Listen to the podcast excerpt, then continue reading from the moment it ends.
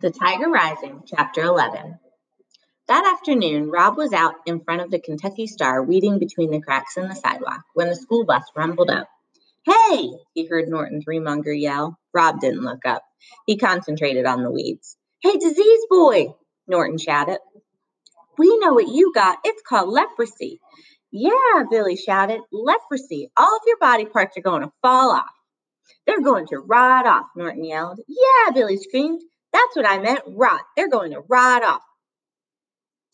Rob stared at the sidewalk and imagined the tiger eating Norton and Billy Threemonger and then spitting out their bones. Hey, Norton shouted. Here comes your girlfriend, disease boy.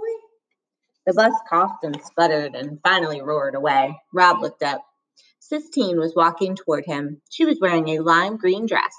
As she got closer, he could see that it was torn and dirty. I brought your homework, she said. She held out a red notebook stuffed full of papers. The knuckles on her hand were bleeding. Thank you, said Rob. He took the notebook. He was determined to say nothing else to her. He was determined to keep his words inside himself where they belonged. Sistine stared past him at the motel. It was an ugly two story building, squat and small, composed entirely of cement block. The doors of each room were painted a different color pink or blue or green and there was a chair painted in a matching color sitting in front of each door. Why is this place called the Kentucky Star? Sistine asked.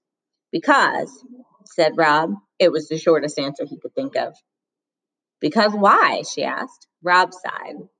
Because Beauchamp, the man who owns it, he had a horse once called Kentucky Star. Well, said Sistine, it's a silly name for a hotel in Florida. Rob shrugged. It started to rain. Sistine stood in front of him and continued to stare.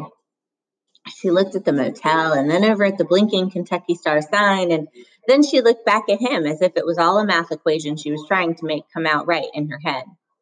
The rain made her hair stick to her scalp. It made her dress droopy. Rob looked at her small, pinched face and her bleeding knuckles and dark eyes, and he felt something inside of him open up.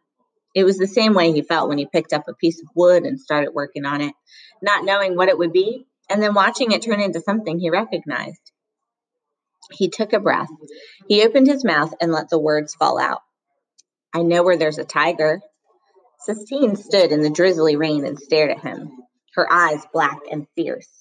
She didn't say, a real one. She didn't say, Are you crazy? She didn't say, You're a big old liar. She said one word where? And Rob knew then that he had picked the right person to tell.